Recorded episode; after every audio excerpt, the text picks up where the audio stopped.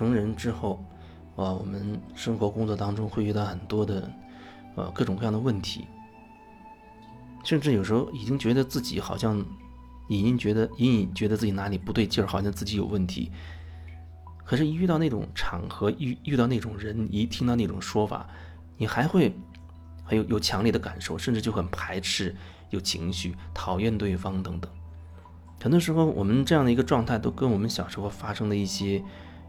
事情是有关的。我们小时候基本都会有一些烙印很深刻的事情，那些东西为什么会有这么深的烙印？无论它看起来那件事情有多微不足道，但是都。会影响我们后面的人生，会在我们的个性、性格当中留下一个印记，甚至让慢慢让我们就形成某一种很奇怪的性格特质。就像，比如有个有个小孩很小的时候，啊，然后他妈有一次为了急着去上班，没有跟小孩做过多解释，就把他反锁在房间里了，然后就出去出去上班。虽然时间也不长，可能就一两个小时，而而且他认为这一两个小时对小孩来讲应该没问题，但是他没有任何解释。但对那个小孩而言，可能他他那时候只是想知道为什么，你没有解释，但他心中留下来一个阴影，就是说他在那个过程当中以为要被母亲抛弃了，不要他了。看起来是一件小事，但是。等那个小孩长大之后，他在亲密关系当中就会一直都会感感觉到一种很强烈的没有安全感，没有安全感，特别是别人不解释就去做自己的事情的时候，他就很强烈的觉得，哎呦，是不是他要抛弃我，就会有这种感觉。但他如果没有意识到小时候那个经历对他造成的影响的话，他可能就会一直会用某种方式是质疑对方，甚至就会怀疑。你是不是不要我？你是不是要抛弃我了？他后面可能谈了很多恋爱，但是每一场都会变得，最后都会变成真的被别人抛弃，因为他不断的去责难对方，希望得到各种各样的肯定。比如可能就会演变成，我给你发信息，你要秒回我；给你打电话，你一定要接，啊，要用各种方式来来证明你的存在，证明你对我的这种爱。证明你不会抛弃我，但是时间长了就会给对方造成巨大的压力。如果对方也没有太多觉察，很可能对方最后受不了了，就真的把你抛弃，他就走了。这是这是一个一个例子，看起来一个不起眼的事情，但是在你童年那个时期发生，可能对你整个人生就会产生很大的影响。如果说你没有没有最后可以回头去看清楚。哦，原来自己的这个状态，那个源头好可能是这件事情，当然也有可能还有其他的一些，但是这件事可能会比较重要。如果你没有回头去看清楚的话，那你在后面的这种关系当中就会持续有一种不安定感。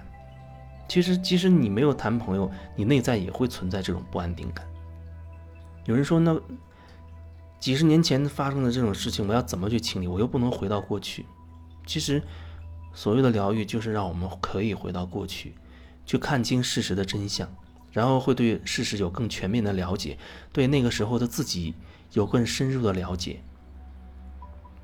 这或许真的需要一些所谓的引导，需要一些引导，不然你已经对那那样的事情已经有了一个结论了，你已经得出结论了。即便说让你自己去回忆那件事，你首先想到的可能就是那个结论。或者那件事给你带来的情绪，你没有办法真的以一种相对纯粹的状态重新再去经历一遍。所谓的我说可以回到那个时候，回到几十年前的那个场景里，并不是说时间可以退回去，也不是说我们的物理身体可以真的时空穿梭到那个那个时候，也许有，但是现在目前的阶段还没有，只是说我们的。我们的感受，我们的意识状态，它是穿越时间的。平行宇宙当中，我们的意识，我们的感觉，它是穿越这一切，穿越时间线的。所以，你只要开始和那个场景中的自己，和那个场景开始去嫁接它，去去连接它，可能如果那件事情烙印很深，你会很容易感受到，感受的那个场景，甚至很多细节就会开始冒出来，你可以好像有一种身临其境、重新经历的感觉。那样的话，你就可以把那个场景重新的去完成一遍，去好好的以现在有所觉察的状态，回到那个平行时空当中去，去好好的去感受那个场景到底是什么情况，自己是什么状态，里面的那些，比如说。相关的人物，他们都说了什么，做了什么，你又记得什么？你内在的到底有什么变化？你现在带着觉察的状态回到那个时候，重新看待那个场合发生的一切，然后一点点去梳理它，看看自己在那个过程当中有没有什么忽略的。那有时候，就像有人他对自己的。比如对自己的父亲有很多的情绪，觉得他从小不顾家，也不照顾自己，然后他回到过去某一个场景里，然后他发现那个场景当中，他爸最后打了他，他留下最后的印象就是认为他爸非常可恨啊，不顾家还要打人，对他没有丝毫的爱护。可是你真正回去重新梳理一遍，你会发现，可能事实真相有很多，而你只记住了那一个你愿意记住的东西。或许你会发现，其实，在那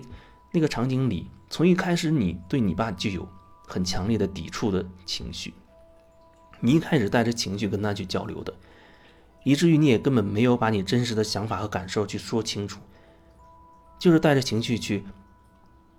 跟对方在说话，嗯，然后你爸可能就会觉得你有问题，他就会指责你，然后你又会觉得又会把这个情绪的不断的加码，不断的升级。